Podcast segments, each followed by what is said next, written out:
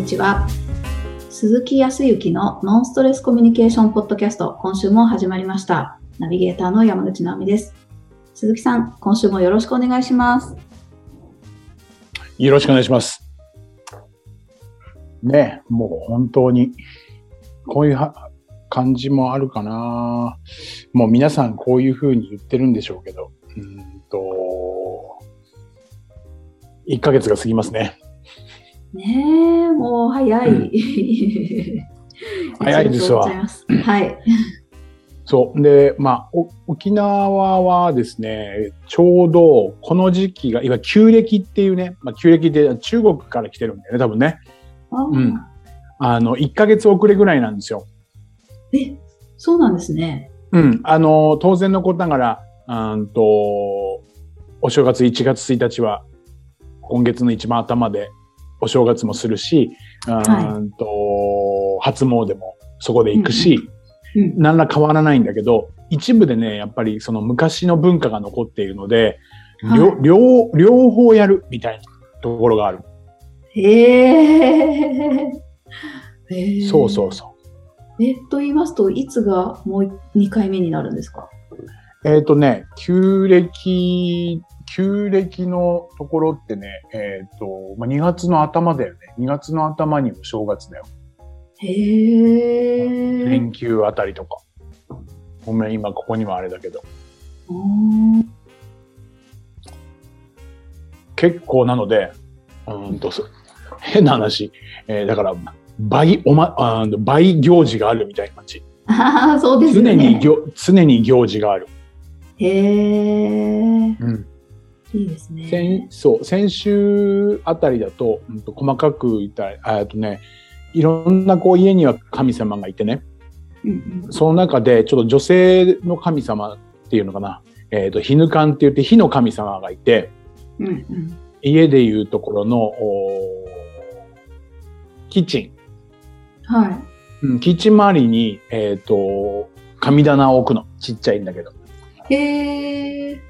そうそう。ね。だから、直美さんも今、新しいお住まいに住んで、えっ、と、時にね、賃貸とかだったらそうでもないけど、おと、戸建てとかを購入したりした場合ね、まあ、マンションでもそうなんだけど、そこのキッチンにちっちゃい、えっ、と、神様みたいなものを置くのね。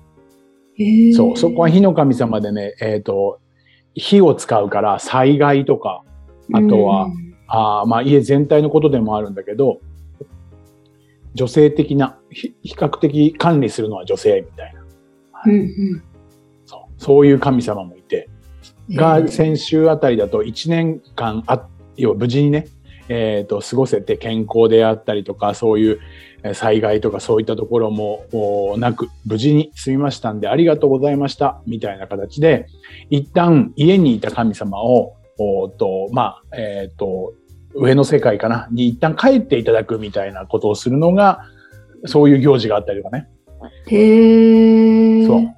そうすると2月の2週目ぐらいかな。そうすると今度、あの、今年もよろしくお願いしますって戻ってきてもらって、またお願いします。1年間みたいな。そう、そういう行事とか、まあまあ、ふんだんに行事があるわけですよ。へえ。すごい。そうそうそう。それはすごいなと、あの、すごく細かくあって、はい。それも一つ一つもね、だから、信じ事、神事なんだけど、結構いろんなのがあるんですよ。その都度に、えっ、と、食べるものがあったりとか、うん。えっ、と、お供えするものがちょっと違ったりとか、はい。まあまあ、へー。覚えるのは大変だなと思って、だから信仰しているというかね、まあ神事とか、あとは先祖とかを信仰するのは、うーんと、本当に、えっ、と、深い人たちが多い。へえ。それで一つ思ったのは、うんと、まあ1月頭に皆さんとお話をしていて、その目標の設定とかね、はい。うん、あとはその人生の目的でこういうふうにしたいんだ。時にはコミュニケーションでこの人とこうしたいとかっていうふうにうんこう思い描いていたりとかするじゃない、うんはいうん。そのやっぱり意識っていうのがうん常にきちっとこう、そっち、そっち、目的、目標に向いているかどうかみたいなところを毎日のように意識して、意識させてくれるのは、やっぱりこの沖縄って地ってすごいなと思うんだよね。へえ。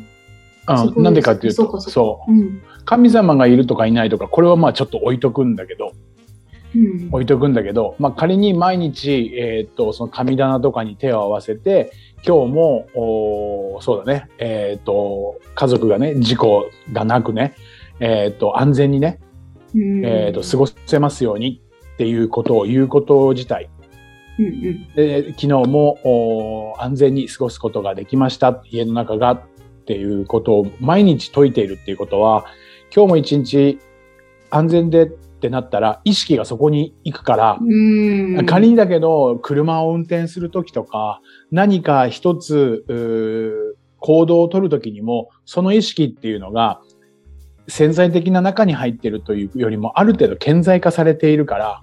うんないとは思うけどね、そんなおいそれとはないけど、横断歩道を渡ろうとしてる時に、えっ、ー、と、もう赤になっちゃったけど、急いでるから渡りたいと思っていたとしても、今日も一日安全でね、暮らせるようにって意識的に言ったら、おっとっとそうだよねって止まったりとかすると思うんだよね。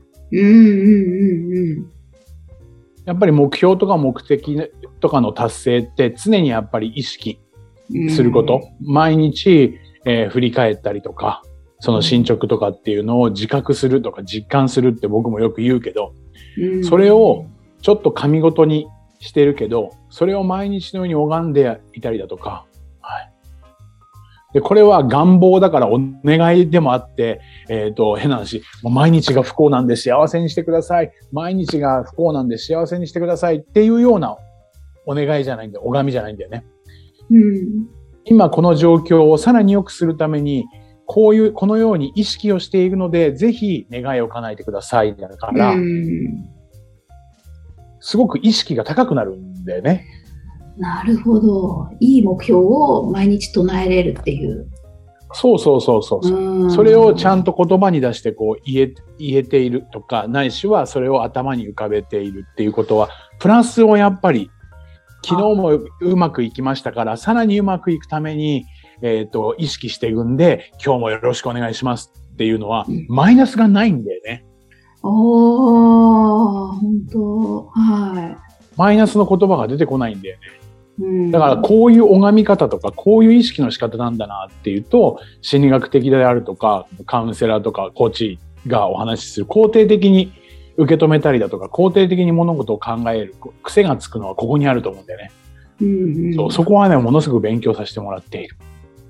はあうん、素晴らしい文化ですね。そっか。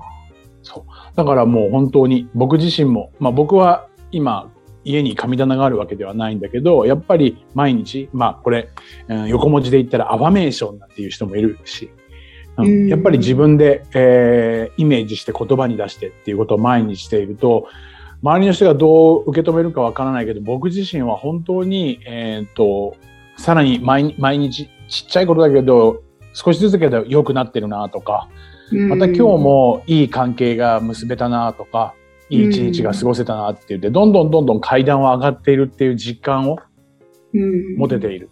うん、信じ事でね、あるとこの神主さんが言ってました。拝み方にもあってね、さっき言ったように、あの、毎日毎日が辛くて大変なんで、あの、楽にさせてください。今も辛いんで楽にさせてくださいっていう、マイナスなものを逃れたい、マイナスなものを逃れたいっていう言い方だと、うんうん、マイナスを常に持ち合わせるから、今日も辛い。うんうん、から辛いことから脱したい。まだ脱しられないんです。脱脱脱出させてください。まだ辛いんですっていう、マイナス持ってプラスにしてくださいっていうことは、マイナスを持ち続けるから、これはなかなかプラスにならないんだよね。ああ。そう、なんかね、そんなね、そう、願い事が叶うとかっていうのは、人間の中にあるんだとすれば、そういうような思考を持つっていうことが一つ言えんじゃないかなっていうふうに思ってるのは最近。うんそう、なんかだから日常がね、あの、本当に僕がやってるお仕事とかに本当に役に立たせてもらっていて、どっちが学んでんだと思うんですよ。ああ、うん、すごい。なるほど。そう。その中で、うん、あのー、今回、まあまあ、いいろいろとセッションって言って、いろいろと面談をさせてもらってるんですけど、うん。うんと、やっぱりね、いろいろと勉強したりだとか学んだりとかして、特にコミュニケーションを今、えっ、と、やられるかってる方も周りに多いんだけど、はい。勉強するってインプットをするじゃない？で、はうまくこう、僕がお話をしている質問型、ね、勉強させていただいてうんる質問型っていうのは、基本聞く、聞いてから話すって、聞く話すっていうこの順番ですよっていうんだけど、ううんと実はね、聞くのが上手な人って結構いるのよ。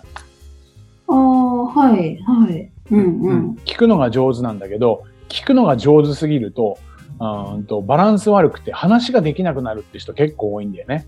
ああ、そうですね。確かに。うんうん。いわゆる自分の思っていることとか考えていることっていうのを相手の思いとか考えていることを話してもらったから、そこで本当は納得してないんだけど、あたかも、ああ、そうですよねって言って受け入れてしまうことによって、どんどんストレスになるっていう人もちょっといる。ある気がします。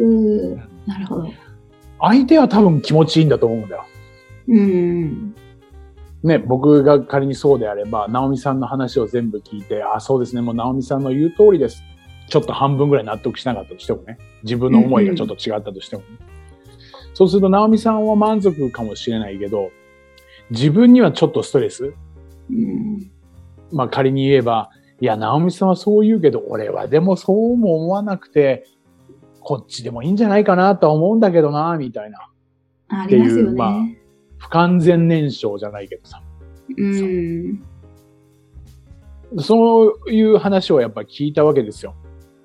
うんまあ、その時にお話ししたのは、まあ、そうね、うまくいくかうまくいかないかって、その時には自分の気持ちをね、こう、うまくいくとかいかないとかではなくて、やっぱり相手、直美さんからも直美さんの思いを聞けたわけだから、それに対してそれを肯定するわけでも否定するわけでもない意味で、その中で自分の思いとか考えはこうだよっていう、やっぱり相手に伝えていかないと気持ちって繋がらないんでね。はい。やっぱり自分の部分をアウトプットするっていうのが必要。うーん。いやーそれもね、なんか日本人がっていう一括りじゃないですけど、あの、うん苦手な方っていうか、あまりしゃしゃり出るイメージがないというか、あの、うん。あの、穏やかに聞いてくれるけど、なかなかその本心を言わない方とかも多いですよね。女性はおしゃべりかもしれないけど、男性で優しい方なんか全然、なんかね、あの、聞きっぱなしで、なんかこうしたいとかっていうのはあまり言わない方がいたりとか。うん。うんんそう。ね。はい。日本、日本はやっぱりあの、謙虚とか、謙遜とかっていうこと？の文化というか、美美学みたいなところがあるから、おいそれと、うん自分を出すっていうことは自我、自分の悪いところを出すかのように、その欲うんみたいなものを出さないっていうようになっているような気がする。はい。やっぱりあアメリカの人は本当にちっちゃいことでも私はこう思って私は間違いない。なんでそうなの？どんどんどんどんやっぱり自分っていうものをアピールするじゃない？ーうん。やっぱりそこの違いは、ありますよね。うん。えー、苦手な方はちょっとどうしちゃってこう発発すればいいんでしょうかね表現を。うん。まあ当然相手に対しては、うんと言葉？言葉でなきゃいけなかったりとか、まあ言葉じゃないと理解できなかったりとかするからね。はい。うんあとはあ、まあ表情っていうのもあるだろうけど、はい。うん。どうしても言葉にうまくできなかったりとかして、と時に、今僕もそうだけど、一人暮らしで家にいるでしょ？はい。そうすると何かっていうと、どんどんどんどん、うんと、アウトプットができないから、いわゆる溜まっていくわけだよね。ああ、そうですよね。溜まっていくわけだよね。そう。そうすると、今度はどんどん人とも喋れなくなってくるし、接点もないしっていうところで、ストレスっていうものが溜まっていくじゃない？うん。そこでやっぱり皆さんもやってると思うんだけど、ストレスを発散する方法って、人と話すことっていうのが、まあ、最終的にはか関係性だから対人関係だから人と話すんだけど、うん。その前の練習事じゃないけど、やっぱずーっとずーっと中に入れ入れっぱなし、インプットばっかりだけだと溜まってしまうから、何か発散するものっていうのをまずは見つけた方がいいと思うんだよね。えー、えー、そうそう。だからよく、あ、はい何何？話さなくてもいいってことですか？うん、まずはね、最終的には自分の気持ちだとかを分かってもらうためには、話すとか、話すスキルとかっていうとこ身につけなければいけないとは思うんだけど、うんうん。それよりも、まずはやっぱり、身軽にある程度なってからね、そういうスキルを学ばないとですよ。は結局、うまく出せないのに、出す方法も勉強しようと思っても、なかなかうまくいかなかったりとかするのは、最近よく感じるんだよね。あへえ。そういう方に限って、何か、えー無趣味、ほほほ、なるほど。なんか興味関心ありますか？って、いや別にね、特にないです。何してるんですか？まあ、強いて言ったら YouTube 見てるとか、テレビ見てるぐらいですかとか。うんうん。だからもうご飯食べたら寝るだけで、あと何もやる気が出出ないんです、みたいな方も結構多いんだわ。あうん。あ、なるほど。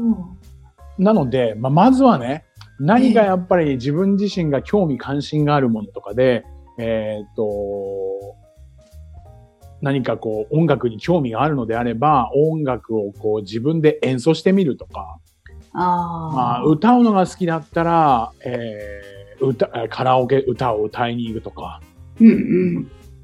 自分自身を出せるものっていうのを何か一個、そっちを見つける方が断然楽だと思う。ええちょっと目から鱗ですね。なるほど。うん。そういう方に限ってね、実はね、見ていて、もう、簡単にわかるものではないけど、大体肩に力入ってるね。はあ。なんでかっていうと、なんとかうまく話したいとか、なんとかここを切り抜けたいとか、うーん。どうしたらできるんだろうとかっていうふうに考えている人って、大体肩に力が入ってる感じ。うん体にねだから体から力が抜けるようななんか発散するもの。発散する瞬間は力入ってるかもしれないけど、大体発散した後っていうのは、ああ、気持ちいいとか、ああ、嬉しいとか、この力が抜けた状態で物事を進めるんであれば、余裕とか、さっぱりした感じ。そういったものもね、見つけたらいいような気がする。ええああ、面白い。そっか。表現する、誰かに伝えるとかってなんとかっていうコミュニケーションの本当の大元の大元ですよね。そう、超大元。結局なんかパンパンだから少しうん出せるような状況にしないといけないから、何か出したいんだよね。発散するっていう。うん。そう、そこでね、今もう何か音楽とか歌を歌うって、いやーとかって思うかもしれない。実はね、日常で皆さんができることがあるんですよ。それをね、その人から教わったんだよね。そりゃそうだなと思ったんだよね。ええ何ですか何ですか？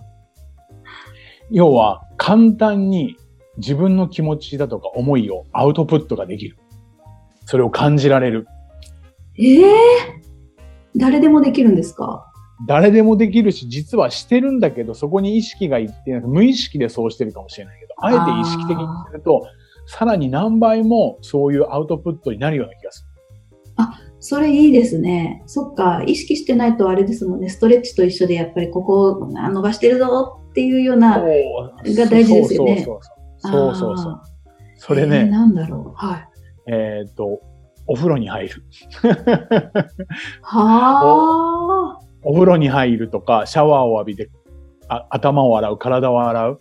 うんうんそれでふ、えっ、と、まあ、えっ、と、お風呂から上がって体を拭いて何をするかって言ったら、ああ、さっぱりしたとか、ああ、リフレッシュしたっていう一言とその感覚。いや。それだけで何か次の行動がしやすくなるんだよね。あそう。さっぱりするとさ、なんか次の行動とかやりやすくなるんじゃないかなと思ってて。僕も実はここ最近それを思ってて。ーはい。あまり綺麗な話じゃないけど、うんと、仕事終わって帰って疲れているとさ、うんうん。もう本当にいいところをご飯食べて横になって今日これしなきゃいけないけど、まあ、時に本読まなきゃいけないとか、明日のうんうん。ことちょっとやらなきゃいけないとかでも、もうやる気がな起きないんでね。あーわかで、さらにご飯なんか食べ、ご飯なんか食べちゃうと、もうもう無理と思うじゃない。わかります。そう。はい。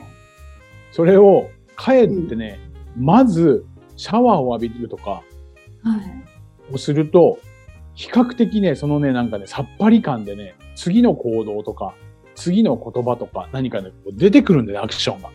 うんうん。そう。でね、その、あの、僕に教えてくれた、その、一緒にこ、いあの、要はコーチングを僕の方からしてるんだけど、彼が教えてくれたのは、えー、ルーティンの順序を変えたんだって。へえ。要はもう、帰って、えっ、と、うん座ってぼーっとしてしまったりとかすると、ご飯食べてもう寝るしかなくて、1時間ぐらい自由、自由な時間はあるんだけど、ぼーっとしてしまうんだって。だからら、家に帰ったら、まずシャワーを浴びるっていうルーティンを変えたら、結構、その後、やることやって、ご飯を食べて、で何ができるようになった本読めるようになったんですよね。ええすごい。すごいね。あ、でもそうかもしんないと。ええなので、まあ、僕というよりかは、その人、その彼から教わったのは、そう、何よりも一番自分をアウトプットできる一つの方法とすれば、シャワーを浴びたりとかして、ああ、気持ちいいとか、ああ、すっきりしたっていう風に、息を吐くっていうアウトプット。そんな感覚から始めていったら、なんか今日うまくいかないし、全然話聞いたんだけど自分の思いとか伝わらなかったなとか、うまく言えなかったなみたいなところの部分の発散は、シャワーを浴びる。そんなところからちょっとやっていただいたらいいんじゃないかなと思いました。うわすぐ入りたいですね。ちょっとやってみたいですね。いいですね。冬ですし、ちょうど。そう、温まってほっとするとか、そのリラックス、うんさっき言った肩の力が抜けて、そうするとね、やっぱり頭にも余裕とか、心にも余裕があるから、いろいろ考えられたりとか、前に進める行動が取れると思いますよ。うわー、すごい。やりましょう、今日から。ぜひぜひ。まあおはい。お風呂にはね、シャワーには皆さん入ってると思うけど、出た瞬間にそのさっぱりして、ああ、気持ちいいとか、ああ、さっぱりしたっていう言葉をちょっと言ってね。はい。できれば表情もにっくりしたらね、気持ちが全然楽になると思いますから。ああ、いいですね。想像しただけでもなんか変わりました。は はいはい、ぜひぜひ。い。ありがとうございます。はい、ありがとうございます。それでは最後にお知らせです。ノンストレスコミュニケーションポッドキャストでは皆様からのご質問をお待ちしております。コミュニケーションでのお悩み相談やこんな時どうするのなんていうご質問を鈴木さんにお答えいただきますので、皆様どしどしご質問ください。ポッドキャストの詳細をご覧いただきますと質問フォームが出てきますので、そちらからいただければと思います。それでは今週はここまでとなります。また来週お会いしましょう。鈴木さん、ありがとうございました。はい、ありがとうございました。